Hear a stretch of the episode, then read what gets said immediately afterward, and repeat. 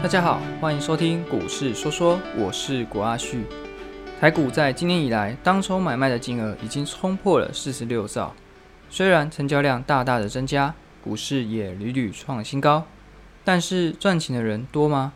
特别是从事股票当冲的族群，我想各位多少都知道，证交所柜买中心先前已经宣布当冲警示制度的上路，特别针对当冲占比超过六成的股票。将发布注意资讯，也就是在买这档股票之前，告诉你小心啊！这档股票里有很多的当冲客，很多的赌徒哦，波动会很剧烈，可能会有很大的风险。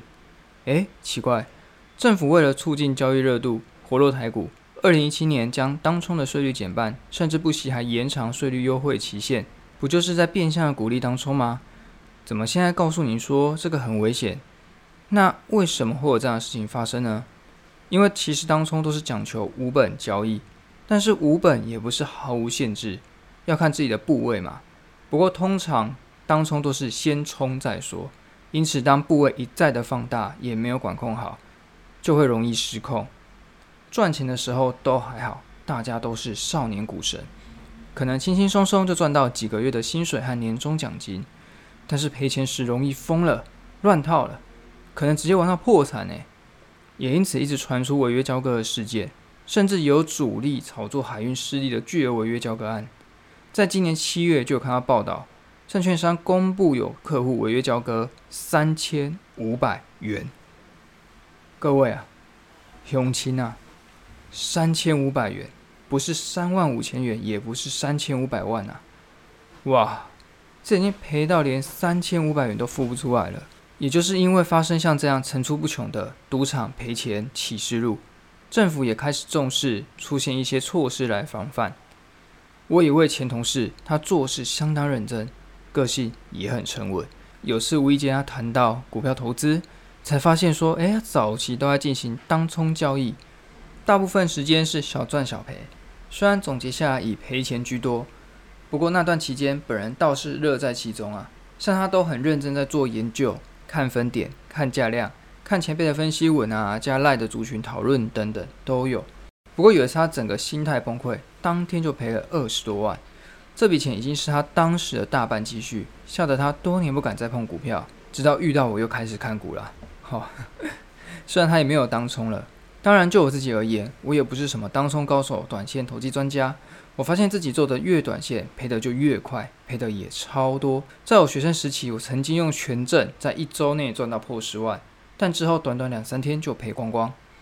也有在出社会后开始工作赚钱的，就尝试玩看看当冲，结果直接赔掉两三个月的薪水。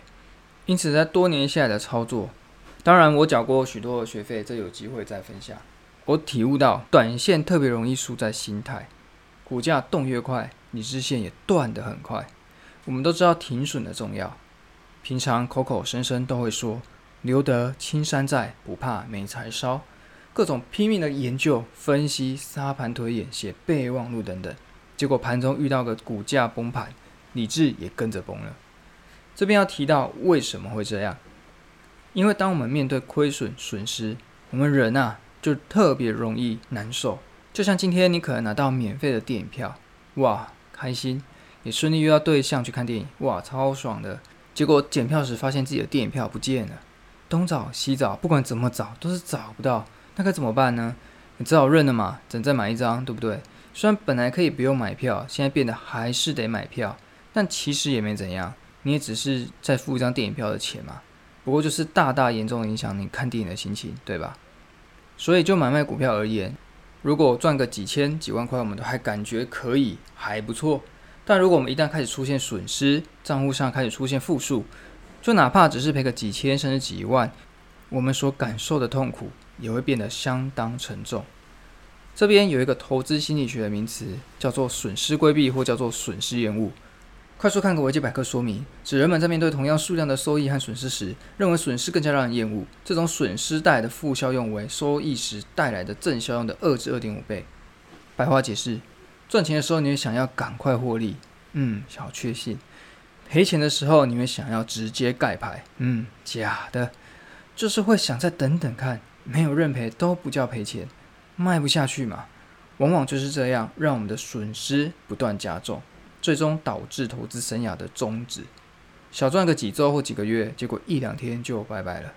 这也似乎符合多数惨赔投资者的状况。先前他在论坛上有看到网友分享，当初自己主动选股票，小买小卖，虽然也只是小赚小赔，但还行嘛。可能就觉得因为这样赚太慢吧，在还没赚到钱，便陆续把身上所有的存款赔光，赔了整整新台币快九十万元。除了心情郁闷之外，他也不敢让朋友、家人知道，更感觉到自己一无所有。嗯，其实我懂这样的感觉。但好像往往要输成这样，才有办法清醒，撑下去，调整好自己，最终会过去的。只能说损失厌恶这点，可以说是人的本能也好，天性也好。就算我们将技术分析练到去无存精，就算我们有多年的投资经验，就算我们到处拜师学艺求财神，或许可以说有资格跟高手过招，有本事在市场闯荡，但真正的敌人还是在自己，因为要跟这样原始的本性对抗，绝对不容易。无法违背人性，无法做好停损，还是建议不要做太短的交易，不妨将眼光拉远，投资期限拉长，而且有多少本就做多少事。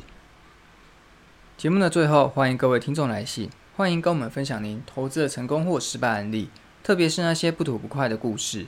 在投资的这条路上是相对孤独的，但从故事的分享之中，除了可以作为彼此的教训与方向。也是帮助我们更能找出适合自己投资的道路。让我为您诉说您的股市故事吧。我是古阿旭，感谢您的收听，我们下次见。